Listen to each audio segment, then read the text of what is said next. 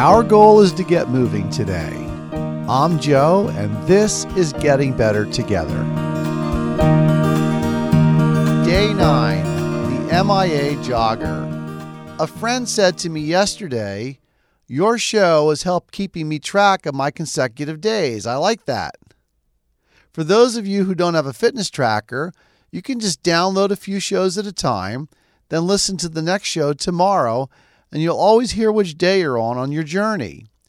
While I was walking yesterday morning, I took notice of a young woman I hadn't seen in a few days. She comes out each morning for a slow jog. There could be many reasons. She changed her workout time, work-life balance creates challenges, maybe a cold, and so on. But I wondered if she's abandoned her little program. Unlike you. We're keeping each other accountable here each day. Many of you are thinking, tomorrow we hit double digits. For many people, getting exercise in ten straight days is a new record and one you should feel really good about. If you're wondering about the Apple Watch I mentioned yesterday, it does some great things for fitness. The workouts are shown on your watch and on your phone. The phone shows up in a calendar view so you can see your history.